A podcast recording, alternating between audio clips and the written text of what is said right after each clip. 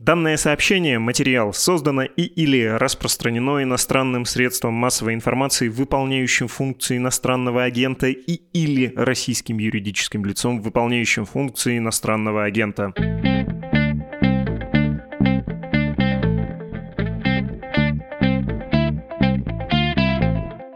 Здравствуйте, с вами подкаст о новостях, которые долго остаются важными. Он называется «Что случилось?». Мое имя Владислав Горин и рад приветствовать здесь Марсель Салихов, президент Института энергетики и финансов. Здравствуйте. Здравствуйте.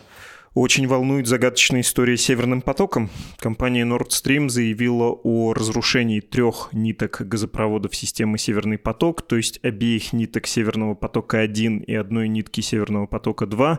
Разрушение газопроводов произошло в районе датского острова Борнхольм. Датские сейсмодатчики зафиксировали взрывы. Европейцы, включая верховного представителя ЕС по иностранным делам Жозеп Барель, говорят про преднамеренное повреждение европейской инфраструктуры культуры звучали слова «саботаж».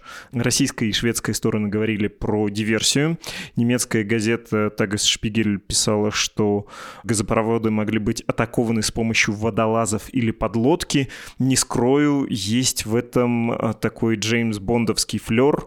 Очень интересно поговорить про версии, что могло случиться. Хочется услышать ваше мнение, ваш анализ, но сперва, боюсь, нужно разобраться с контекстом, с базовыми вещами. Сперва, что такое Северный поток или потоки? Как это устроено? Насколько подводные газопроводы уязвимы для техногенных диверсионных угроз? Разве это не самый безопасный вид транспорта? И вот конкретно Северный поток номер один и номер два, они разве не в числе самых надежных? Да, конечно же, это так. Но сейчас интересные времена, вот, и в том числе для морских газопроводов. Соответственно, если мы говорим о контексте, то Северный поток-1 и Северный поток-2 — это два газопровода, которые идут по дну Балтийского моря из Ленинградской области и, соответственно, приходят в Германию. Это независимые системы, но они лежат рядом. То есть они, в принципе, идут параллельно на некотором расстоянии друг от друга. Соответственно, Северный поток-1 был построен достаточно давно, работал, введен в эксплуатацию и обеспечивал прокачку газа. До этого года все работало хорошо. И их проектная мощность обоих газопроводов и СП-1 и СП-2 это где-то 55 миллиардов кубометров газа ежегодно. СП-2 достроили в прошлом году, несмотря на санкции, несмотря там все технические сложности и так далее. Вот в прошлом году его построили, закачали туда технический газ, то есть, в принципе, все газопроводы, в них должно быть ну, некое там рабочее тело, какой-то газ, который, в принципе, всегда там находится. То есть все газопроводы и морские, и сухопутные, они наполнены газом. И вот те картинки, которые там вчера распространила датские вооруженные силы с таким огромным пузырем, который на поверхности выходит, это, собственно говоря, тот технический газ, который выходит из газопровода, потому что ну, в нем образовалось отверстие.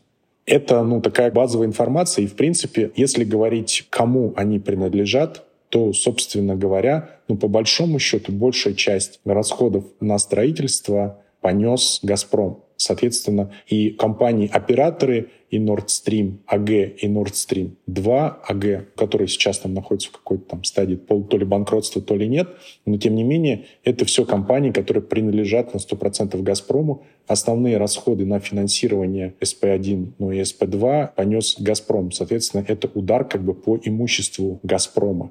Хотя можно и относить это к европейской там, газовой инфраструктуре. Какой была роль Северного потока накануне выхода из строя? Простите мне этот э, юрмальский романтизм, но вот в эту промозглую Балтийскую пору, за которой приходит европейская зима в тех местах, где, собственно, пролегает газопровод, сколько газа шло в Европу по потоку? Нисколько ну, СП-2 он не использовался. Да? То есть самая эта большая история про то, что Россия предлагала его запустить, а Европа была против. Поэтому он в целом никогда не поставлял газ. Хотя «Газпром» и Алексей Миллер говорили, что он, в принципе, если договоримся, хоть завтра начнем поставки. СП-1 использовался на полную мощность, из-за всех этих известных проблем с турбинами он постепенно сокращал прокачку, и с начала сентября поставки полностью остановились. И, в принципе, все эксперты, да, и, наверное, европейские власти они не ожидали, что в ближайшее время что-то изменится. Поэтому с точки зрения вот такого текущего баланса европейского рынка, по сути, эта авария мало что означает. Никто, по большому счету, не ожидал, что они будут использоваться ну, как-то в ближайшее время. Поэтому, ну, собственно говоря, вот вчера, если посмотреть на цены а, на европейском рынке, ну, они выросли, но относительно масштабов, объема инфраструктуры, которая вышла из строя, да, то есть суммарно там 110 миллиардов кубометров, то ну, слабая реакция, ну, там цены выросли там, на ТТФ там, 8-9%, плюс 8-9%. Относительно, на мой взгляд, немного. Поэтому на текущую ситуацию, вот с точки зрения того, там, хватит ли Европе газа зимой, там, не хватит и так далее, это не влияет, потому что никто и не ждал, что что-либо изменится. Но долгосрочные последствия, мне кажется, они гораздо более будут существенны. Про это поговорим. Я хотел спросить как раз про то, что сейчас с энергоносителями в Европе. Верно ли сказать, что в течение весны, лета, несмотря на всю риторику, закачали сколько могли, и несмотря, опять же, на разного рода ограничения, в том числе введенных Россией, там были разные сюжеты, которые выглядят скорее как повод да, для ограничений поставок и требования оплаты в рублях, и знаменитая турбина, вы ее только что упоминали, сокращение поставок ввиду обещания европейцев ввести ценовой потолок, на энергоносители из России, собственно, то, что привело к остановке Северного потока, насколько я понимаю. Но ЕС сделал запасы, да, ведь газа на зиму? Зима обещает быть непростой, но не кошмар-кошмар? Или нет, все не здорово, везут уголь, в том числе в обход внутренних законов, правил Европейского Союза, связанных с экологией, думают, что будут веерные отключения, прохладно и так уже должно быть, поскольку там пониженные стандарты. Чего будет зимой, короче, что с накопленными на зиму энергоносителями? Да, действительно, запасы в ПХГ европейских уже сейчас на высоких уровнях. И, собственно говоря, те таргеты, которые объявляли еще летом, они уже перевыполнены. И при этом происходит закачка еще больше. Обычно отопительный сезон э, считается с 1 ноября, но там в зависимости от того, когда начинается там, температура снижаться. А по всей видимости, до максимальных уровней произойдет закачка, общий объем европейских ПХГ, вот их максимальная мощность, сколько они могут положить, это чуть больше 100 миллиардов кубометров. И за зиму обычно это снижается ну, где-то там до 30-40. То есть примерно 60 миллиардов кубометров уходит из хранилищ. В среднем, ну, можно считать, что в зимние месяцы Европа потребляет примерно в месяц там, 25 миллиардов кубометров, плюс-минус. Но вот такой обычный режим, когда примерно там 80-90 закачали и минус там 50-60 забрали за зиму, это при условии нормального импорта, то есть нормальных поставок обычных из России. Сейчас поставки из России где-то в 5 раз меньше, чем норма. Поэтому в таком режиме не получается пройти только за счет хранилищ. То есть даже если полностью все забрать из хранилища, этого не хватает, чтобы пережить всю зиму без обычных нормальных российских поставок. Поэтому, собственно говоря, требуются и те меры по сокращению спроса. И там Европейская комиссия принимает разные планы, там национальное правительство принимает планы по обязательному сокращению потребления электроэнергии в пике, сокращении газа в промышленности и так далее, и так далее. Но в целом, наверное, выглядит, что если эти меры будут внедрены и происходит более или менее нормальная зима, то в целом Европа проходит через зиму. Да? То есть ну, вот такие ожидания о том, что там Европа замерзнет, все там остановится и так далее, ну, они скорее не соответствуют ну, таким реалистичным ожиданиям. То есть вот эта пропаганда, когда, не знаю, смотрите ли вы центральное телевидение, я тут впервые за многие месяцы, если не годы, посмотрел, когда ждал обращения Путина, которое потом случилось, да, на полсуток позже, чем ожидалось. Там показывают разного рода сюжеты, типа блогер включил стрим на горящие колонки газа и написал для европейцев, сколько это ему стоит в месяц, там около двух евро, чтобы, значит, их таким образом потроллить, потравить. Очень распространенный сюжет в государственной пропаганде. Европа зимой замерзнет, хлад и отключение света предстоят. Этого, скорее всего, не будет. Нет, но я думаю, что могут быть какие-то локальные проблемы. Ну, там, да, может быть, что-то там, не знаю, будет нарушено в плане, там, допустим, электроэнергии, какие-то отключения. Но в целом, я думаю, это будут локальные истории. Но в любом случае и в России, и в Европе население — это наиболее такой как бы защищенная группа потребителей. То есть если зимой, допустим, окей, холода, то в первую очередь отключается промышленность. А уже если и этого не хватает, то ну, будут какие-то перебои. Но в целом, даже если это произойдет, только в каких-то определенных местах, там глобально не сильно, я думаю, что что-то там изменится. Ну, другой вопрос, сколько будет стоить и тепло, там, электроэнергии, естественно, это будет стоить в разы дороже, но прям чтобы было перебоев, я не думаю, что будет такое происходить. То, о чем вы упоминали, и то, что тоже необходимо затронуть, долговременные последствия. Ну, то есть при нынешних отношениях Европейского Союза и Российской Федерации, где один получатель, а другой продавец углеводородов, газа в первую очередь, что можно сказать? Что будет дорого для населения и, видимо, очень плохо будет в промышленности, потому что Европа в изрядной степени привыкла к дешевым углеводородам из России. Это было конкурентное преимущество для ее промышленности, и сейчас эта эпоха уходит, но как быстро произойдет адаптация и сколько она стоит? Уже есть, да, ведь, кажется, оценки экспертов по этому поводу? Ну, какие-то оценки есть, но это все еще такая ситуация развивающаяся, да, то есть те же, я думаю, что аварии на СП-1 и СП-2 никто, в принципе, и не ожидал, что такое произойдет. Что понятно сейчас, что да, цены на газ в Европе будут высокими в течение ближайших лет ну, там, условно говоря, до 2019 года такая средняя цена, ну, поставок, допустим, из России, ну, из других источников, да, там, она была, там, ну, в районе 300 долларов за тысячу кубометров. Таких цен уже не будет. Сейчас, там, условно говоря, ТТФ это 2000 долларов на споте. Но, условно говоря, там, долгосрочно, наверное, будет 600-700 долларов. То есть, как минимум, в два раза выше, чем было до. Просто чтобы мотивировать альтернативные источники предложения. В какой-то степени возможно, что эта авария на СП-1 и СП-2, она как-то будет стимулировать вот эти альтернативные источники. Почему? Потому что, ну, смотрите, да, в Европе же тоже и как бы для альтернативных поставщиков из тех же там Катара или там, не знаю, США или кого угодно, всегда был риск ну, на самом деле до сих пор сохраняется, ну или там какая-нибудь газовая компания энергетическая в Европе, которая начинает там какой-то проект по добыче газа дорогой в Европе. Она находится фактически все равно под риском, что, допустим, через два года политическая ситуация изменится, газ из России снова вернется. Соответственно, газ из России снова будет, наш проект становится нерентабельным. Вот. И это ну, объективный риск, который есть. Поэтому для компаний, которые занимаются какими-то там проектами из альтернативных поставок, они думают об этом, да, они ну, на самом деле учитывают этот фактор. Или вот, ну, допустим, тоже вот обсуждают договоренности Германии по долгосрочным контрактам СПГ из Катара. Но тоже это вопрос про то, будет ли все-таки когда-нибудь газ из России поступать в обозримой перспективе или не будет. Соответственно, что означает авария на СП-1 и СП-2?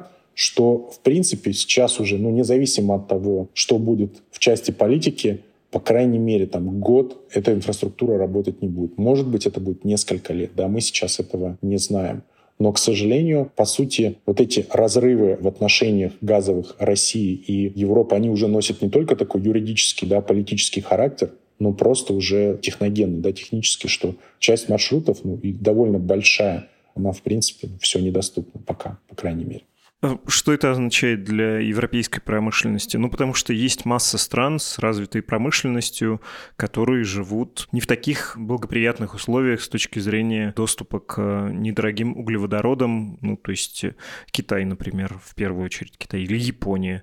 И как-то они, в общем, умеют наладить тоже высокую индустрию без углеводородов. Что произойдет с Европой, что там отвалится? Не знаю, чаще всего, наверное, говорят про метанол, что вот вы из российского газа его делали на своих химпредприятиях, что вообще очень странно. Странно, что Россия сама его не делала. Не сильно сложное производство, и можно его уже с большей маржей продавать на том же внешнем рынке. Что точно не выживет без э, российского газа, если эта ситуация продлится год, два, больше? В первую очередь, да, страдают те компании, те сектора, которые потребляют много газа, у которых это, собственно говоря, большая часть себестоимости. Это в первую очередь производство удобрений, производство химическое, особенно вот такое простое, ну, относительно, да, первые переделы, как производство метанола. Металлургия частично тоже страдает. Сейчас понятно, что высокие цены на газ в Европе надолго, часть производств в Европе уже закрылась, и, наверное, это, в принципе, ожидаемо и нормальное рациональное поведение компаний европейских ну, окей, там мы не можем произвести рентабельно удобрение в Европе, ну, нужно там либо размещать производство в других странах, либо привозить. То есть цены на газ э, там, в той же Америке сильно ниже, чем в Европе, поэтому, да, можно производить там там, не знаю, на Ближнем Востоке тоже есть крупные химические производства. Наверное, можно как-то договариваться с людьми там из Саудовской Аравии, из Катара того же и так далее – то есть в моменте, понятно, это ничего не изменить. Да? Но если мы говорим про 5 лет, то можно построить завод где-то в другом месте и там начать производство. То есть это нормально. Да? Ну, не надо производить в Европе удобрения, если нет собственного ресурса, по крайней мере, или импортный ресурс очень дорогой. Ну, то есть экономического смысла вести американский сжиженный газ в Европу, его разжижать обратно и потом производить удобрения, в целом нет. Да? Такого ну, не должно быть, ну и окей. Хотя избиратели, наверное, не скажут спасибо за рабочие места, за их сокращение. Но это отдельный, большой, часто повторяемый сюжет про давление на политическое руководство своих стран. Вот сработает это, не сработает уже зимой или в последующие годы. Мне кажется, не с вами мы должны это обсуждать, если это и так непонятно. Предлагаю вернуться на самое дно, к Балтийскому морю, к диверсиям. Ну, скорее всего, это были они, или так сейчас пока кажется.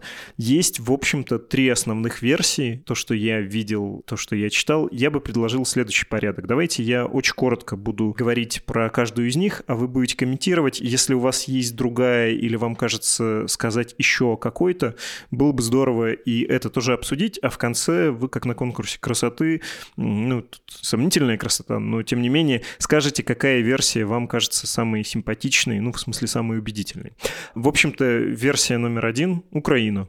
Понятно, что это воюющая страна. Вот она нанесла удар по инфраструктуре «Газпрома». Что вы про это думаете?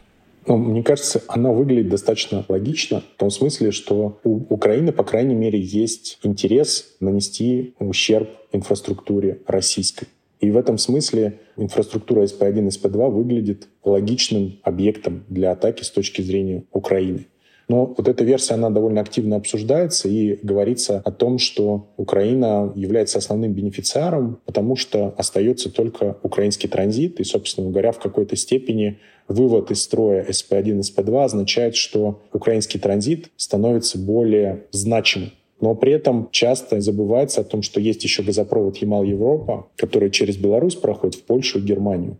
И, собственно говоря, он тоже не используется сейчас, но он не используется не из-за каких-то проблем, а из-за вот, санкционных там всяких ограничений как со стороны Польши, так и со стороны России. То есть обе страны забанили друг друга, и все остановилось. Но, в принципе, если договориться, допустим, то можно использовать и этот маршрут. Поэтому Украина тоже, условно говоря, не может знать, о чем-то договорятся, не договорятся и так далее. И потом все равно те поставки, которые идут и идут через Украину, они не являются заменой СП-1 и СП-2. Потому что СП-1 напрямую в Германию приходит. Соответственно, то, что идет через Украину, это Центральная Восточная Европа. То есть они не заменяют друг друга в полной степени, поэтому эта версия, на мой взгляд, выглядит логичной, но каких-либо подтверждений у нее, как и у всех других версий, на самом деле нет. Поэтому просто, да, что если рассматривать, то это скорее логично со стороны Украины. Вторая версия аварии. Не сходите с ума. Ну да, в нескольких местах одновременно на примерно одном участке территориально, да, сразу несколько ниток, но тем не менее все бывает техногенный фактор. Это вам кажется сколько-то вероятным и убедительным? Ну, мне кажется, это маловероятно, потому что ну, все-таки подобные морские газопроводы — это довольно надежные системы которые специально проверяют. То есть СП-1 каждый год выходил на техническое обслуживание и так далее. Соответственно, регуляторы там всех стран по территории экономической зоны морской проходят, они все сертифицируют и так далее, и так далее.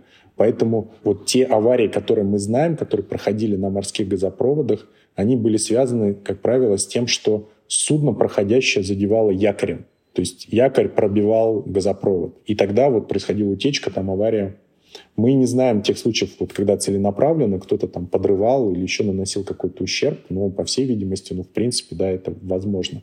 И с точки зрения того, что одновременно, но они все-таки находятся на расстоянии нескольких сотен метров друг от друга. Это, по сути, разные системы СП-1 и СП-2. Вот они и как бы со стороны России выходят из разных компрессорных станций, и со стороны Германии они приходят в разные места. Расстояние между ними есть. Поэтому, по сути, можно считать, что это независимые системы друг от друга. И когда одновременно на них происходит что-то, то это скорее говорит о том, что это какое-то целенаправленное воздействие, а не какой-то технический аспект, просто что-то случилось. Про целенаправленное воздействие, помимо обсужденной уже Украины, есть, собственно, версия про Россию. То самое пресловутое «сами себя разбомбили». Да? Мотивы всякие называются, и газовая блокада, чтобы она выглядела убедительней, чтобы нельзя было европейцам и европейским избирателям сказать, что это Путин плохой, а можно было сказать, вот смотрите, диверсии там, не знаю, с Запада или из Киева, или там мотивация, что давайте починим, и, может быть, починим вперед «Северный поток-2», и вы его сертифицируете и пустим его в действие. Ну, в общем, разные есть соображения по этому поводу, которые я точно не могу квалифицированно оценить. Что думаете про версию «Россия сама это сделала», и если это так, если мы рассматриваем это всерьез, зачем бы это могло быть нужно? Мне кажется, это все-таки маловероятная версия, потому что, если подумать с рациональной точки зрения, особых мотивов России разрушать собственную фактически инфраструктуру ну, нету, я бы сказал. Потому что Россия всегда может просто остановить поставки. Да? То есть если мы считаем, что Россия использует газ как там, некое газовое оружие энергетическое, то, собственно говоря, зачем разрушать то, что тебе принадлежит? Да? Ты можешь просто условно перекрыть кран и не поставлять. При необходимости ты можешь включить кран. Да, смысл же оружия, чтобы вот оказывать такое давление. Да, если кран уже не работает, то и, соответственно, использовать его как оружие становится очень проблематично. Вот. Во-вторых, если все-таки мы рассматриваем эту версию, то со стороны России, наверное, в таком сценарии более логично было бы там, не знаю, нанести какой-то ущерб СП-1 и оставить СП-2. Потому что неоднократно Россия говорила о том, что СП-2 работает, технически готов, вот проблемы с турбинами, давайте включаем СП-2. То есть Алексей Миллер на ПМФ фактически это и говорил. То есть что мы готовы, да, включим сразу же. Разрушать СП-2, новый газопровод, только что буквально построенный, за свои деньги полностью практически. Какого-то смысла нету. Да? И как раз вот этот элемент давления с точки зрения России по поводу «давайте включим СП-2», а вы, европейцы, там по своим политическим каким-то непонятным причинам не используете, страдаете от дорогого газа, а все есть, нужно только открыть кран, и все пойдет. То сейчас уже этого аргумента со стороны России не становится. Поэтому ну, мне кажется, что это довольно маловероятно, что именно Россия для себя наносит особый ущерб. Вот, Потому что такого элемента давления на Европу, скорее Россия лишается этих элементов в результате выхода из строя этих газопроводов. То есть своих целей Россия тут как бы не добивается. Скорее, они становятся для нее более сложными. Но мы когда говорим про эти версии, в том числе про российскую «Сами себя разбомбили», нужно, наверное, не только говорить, э, как нас учил еще Эдгар по в логике, кому выгодно, но и как это могло быть осуществлено. Я захожу в Википедию и совершенно случайно натыкаюсь на статью, позволю себе ее длинно процитировать, возможно, это не бесполезное чтение. АС-12, по некоторым источникам АС-31, известная как «Лошарик», российская сверхсекретная глубоководная атомная подводная лодка, по официальной официальной российской военно-морской классификации атомная глубоководная станция, не несущая вооружение и способная погружаться по некоторым данным на глубину до 6000 метров. Практически было продемонстрировано погружение аппарата на глубину до 3000 метров. Может использоваться для специальных операций различного характера. Свое название лодка получила от героя мультфильма «Лошадки шариков». По утверждениям специалистов, Севмаша, по внешнему виду лошарика ничего нельзя сказать о заложенных в проекте этой субмарины возможностях. По данным открытых источников, силовой установкой под подлодки является малогабаритный атомный реактор, о наличии вооружения в базовом проекте сведения отсутствуют. По мнению военных обозревателей, «Лошарик» едва ли не самая неуязвимая и бесшумная подлодка российского флота. На определенной скорости и глубине она может быть практически необнаружимой для гидроакустических систем потенциального противника, что позволяет ей решать самые сложные задачи во всей акватории Мирового океана. Про методы. Ну, то есть я, опять же, не берусь судить, насколько легко, скрытно провести диверсию и взорвать две, как вы сказали, независимых системы примерно в одном месте. Но, кажется, есть, глядя вот на эту статью в Википедии, у России средства сделать это именно незаметно и как-то вот так внезапно, что ли. Это бесполезное, да, чтение, в том числе исходя из характера повреждений? Ну, тут, наверное, нужно быть техническим специалистом как раз по вот морским газопроводам, чтобы оценивать, как может быть нанесен, в принципе, ущерб. Но, как мне кажется, что подобные лодки, какие-то супер даже продвинутые, они не требуются. Да? То есть там же глубина небольшая, до 100 метров. Да? То есть это, в принципе, аквалангисты могут опускаться на такую глубину в целом и что-то там, не знаю, использовать. То есть какая-то супер продвинутая подводная лодка, она и не требуется в данном случае. Вот, во-вторых, я так тоже фантазирую, но, условно говоря, если бы я на месте, там, не знаю, России, людей, которые принимают решения, вот тоже много обсуждалось, что вчера одновременно с ну, новостями об авариях СП-1 и СП-2 в Польше открыли газопровод Baltic Pipe с помпой и так далее, и так далее. Газ из Норвегии поступает в Польшу. Ну, наверное, я бы на месте России нанес бы ущерб вот этому газопроводу, который также проходит по дну Балтийского моря, также находится недалеко там, от острова Борнхольм и так далее. Это как бы понятная цель, понятная задача с точки зрения интересов России, как вот ее могут воспринимать, что использовать элемент давления поставок энергоресурсов на какие-то политические там, цели и задачи. Зачем свое разрушать, мне все равно непонятно. Да? То есть я бы скорее вот Балтик Пай бы пытался что-то с ним сделать. Это понятная там цель пришло время выбирать версию или вам добавить свою. Тут Кремль начинает говорить и о возможности американского участия в этом деле в выведении строя северных потоков. Ну да, тоже звучала версия и про то, что это вот и США, которые заинтересованы в поставках своего СПГ, и как-то прижать э, к себе Европу такими объятиями и так далее. Но мне кажется, что пока у нас недостаточно какой-либо информации все равно, чтобы делать какие-то выводы. Потому что много сейчас разных версий, и часто звучат версии вот в стиле «а посмотрите, кому это выгодно». А он же выигрывает от этого. Но надо понимать, что в принципе не важно, что произойдет. Какое событие не произойдет, кто-то от этого выиграет.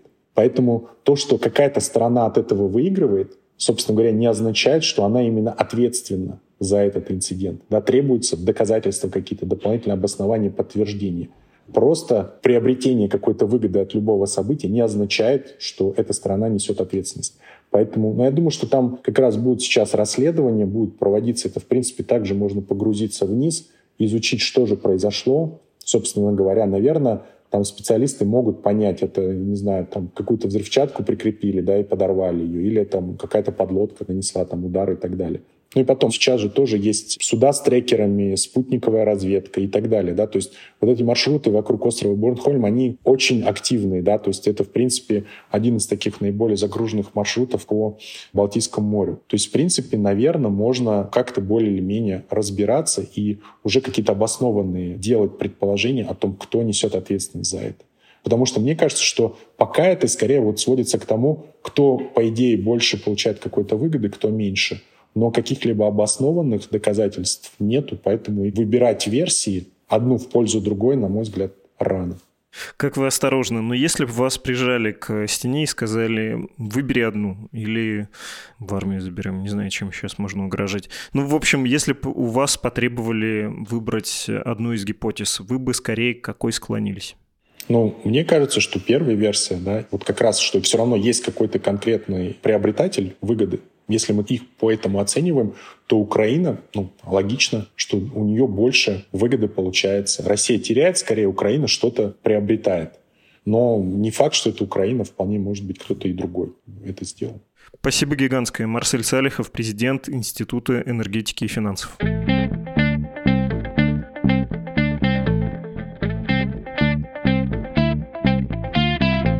Ваши письма, вы присылаете их на адрес подкаст собакмедуза.io, а я читаю после каждого эпизода, чтобы нам с вами было душевнее, чтобы было чувство диалога, общения, живого общения, двустороннего. Так, я понимаю по вашим письмам, что со Стругацкими, о которых я посмел отозваться, не очень лестно. Я открыл ящик Пандоры. Планеты Пандоры. Ага. Да, я покаялся уже, не осуждаю вас, тех, кто любит, читайте на здоровье, пожалуйста. Обращаюсь лично к вам, Григорий, Мария, слушатель, подписавшийся, разъяренный почитатель Стругацких и другим. Если позволите, давайте все-таки эту тему закроем и перейдем к другим письмам. Данил нам пишет. Хотел предложить к обсуждению в подкасте вот какую тему. Среди сторонников Кремля и свидетелей Первого канала много разговоров было о том, что Украина собиралась первой напасть на Россию, и один из доводов к этому то, что США еще до 24 февраля поставляли много оружия в Украину. Но, насколько мне известно, оружие было поставлено не так, чтобы много. Даже сейчас Запад не очень охотно поставляет тяжелое вооружение, которого практически не было до начала войны. Хотелось бы услышать от экспертов, было ли это количество хоть сколько-нибудь значительным в рамках ситуации до 24 февраля. Второе. Понятно, что сейчас ситуация изменилась очень сильно, но много слышно только про Хаймарсы, остальное как-то остается в тени. Так какое влияние оказывает западное оружие на ход войны сейчас? Третье. Ну и, собственно, перспективы дальнейших поставок и что должно происходить, чтобы Запад эти поставки наращивал, явные победы Украины, лояльность западного общества к таким поставкам, выгоды для западных элит или что-то еще. Отвечаю, почти каждый выпуск о войне мы про поставки говорим. Такое у меня впечатление, во всяком случае, складывается. Но при случае спрошу об этом еще специально эксперта, с которым будем говорить, ну, например, Диму Кузнеца. Но могу напомнить, что сейчас тезис того же Дмитрия Кузнеца состоит в том, что Запад сдержанно поставляет вооружение так, чтобы поддерживать эскалацию на каком-то приемлемом уровне, чтобы не началась Третья мировая, но и при этом, чтобы Украина не проиграла. Другое письмо от Дмитрия. Он пишет, хотел хотелось бы послушать выпуск про ситуацию в Иране. Был очень подробный примерно год назад или больше, но все непредсказуемо меняется. Дмитрий, был недавно текст на «Медузе» про протесты женщин в Иране. Если вы об этом, мы, в общем-то, стараемся не ходить одной дорогой и делать так, чтобы можно было и слушать подкаст, и читать тексты на «Медузе», не заменяя одно другим. Так что очень рекомендую статью, она хороша. Последнее на сегодня письмо, пусть будет вот это от Екатерины. Здравствуйте, Владислав, слушаю регулярно регулярно ваш подкаст. Спасибо, пишу, потому что наболело. В своих подкастах, рассуждая о поддержке специальной военной операции, присоединении новых территорий, вы постоянно предполагаете, что поддержка исходит со стороны возрастного и провинциального населения. К сожалению, это не так. Я представитель вашего поколения, 1986 года рождения, проживаю в городе-миллионнике. В моей социальной среде, коллеги, друзья, я встретила только пару человек против происходящего. Где все эти люди? Не хватает поддержки здравомыслящих. Что вам сказать, дорогая Екатерина, если большинство большинство не против, это не значит, что оно за, активно за в том числе. Избитые слова, но все-таки повторю их, большинство людей занято все-таки своей жизнью и во многих вопросах присоединяется к большинству или думает, что присоединяется к большинству. Вот говорят по телевизору, что это хорошо, ну хорошо, согласимся и пойдем заниматься своими делами, не знаю, чем там, свежим урожаем, или тем, что цены выросли и надо где-то еще подзаработать, или тем, что ребенок вот чего-то шмыгает носом. Поймите правильно, это не обязательно означает какую-то особую агрессивность. Это скорее вот такого рода неучастие. И во многом это здоровая, конечно, ситуация. Теперь, когда началась мобилизация, многих задело, куча народу вникла и выяснила, что не очень-то они за, когда речь заходит о том, что кто-то из их близких пойдет убивать или умирать. И вот достигли они такого просветления, ну, понятно, довольно большими потерями это все делается. В более-менее нормальной ситуации, повторюсь, активно вовлеченных людей всегда всегда немного. Если вы сами такой человек, вам, в общем, достаточно несложно будет найти подобных себе, соорганизоваться, соблюдая меры предосторожности и что-то вместе предпринять. Я, конечно, говорю о законных действиях. И вы, полагаю, сразу испытаете чувство локтя, сразу поймете, что вы не одна такая, что вас таких много. К слову, про чувство локтя. Не устаю повторять. Горячо благодарю всех наших жертвователей. На тонкой ниточке наших с вами отношений держится медуза и сорвется, если вы перестанете нас поддерживать финансово финансово, ну или укрепиться, если вы сделаете свой вклад через страницы support.meduza.io и save.meduza.io. С вами был подкаст «Что случилось?», посвященный новостям, которые долго остаются важными. Счастливо!